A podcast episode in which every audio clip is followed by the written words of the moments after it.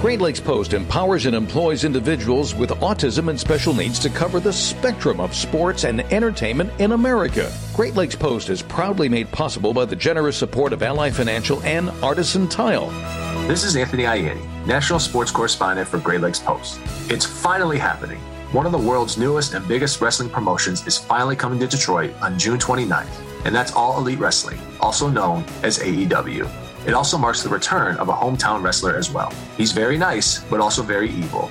He's Detroit's own Danhausen. In late January, Danhausen signed and debuted with AEW and has made an immediate impact right away. AEW star Danhausen's debut from February's AEW Dynamite has now reached well over 1 million views on YouTube, which is a huge feat for a young wrestling star. I'm very much looking forward to seeing Danhausen make his return to Detroit, but it's not just him that a lot of wrestling fans are looking forward to seeing.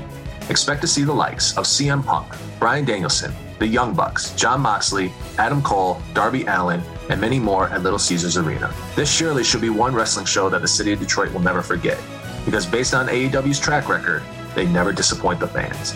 Tickets for AEW Dynamite in Detroit go on sale Friday, March 11th, and don't miss AEW Dynamite at 8 p.m. on Wednesdays on TBS. This is Anthony Ianni with Great Lakes Post. Visit greatlakespost.com for more info and full length interviews.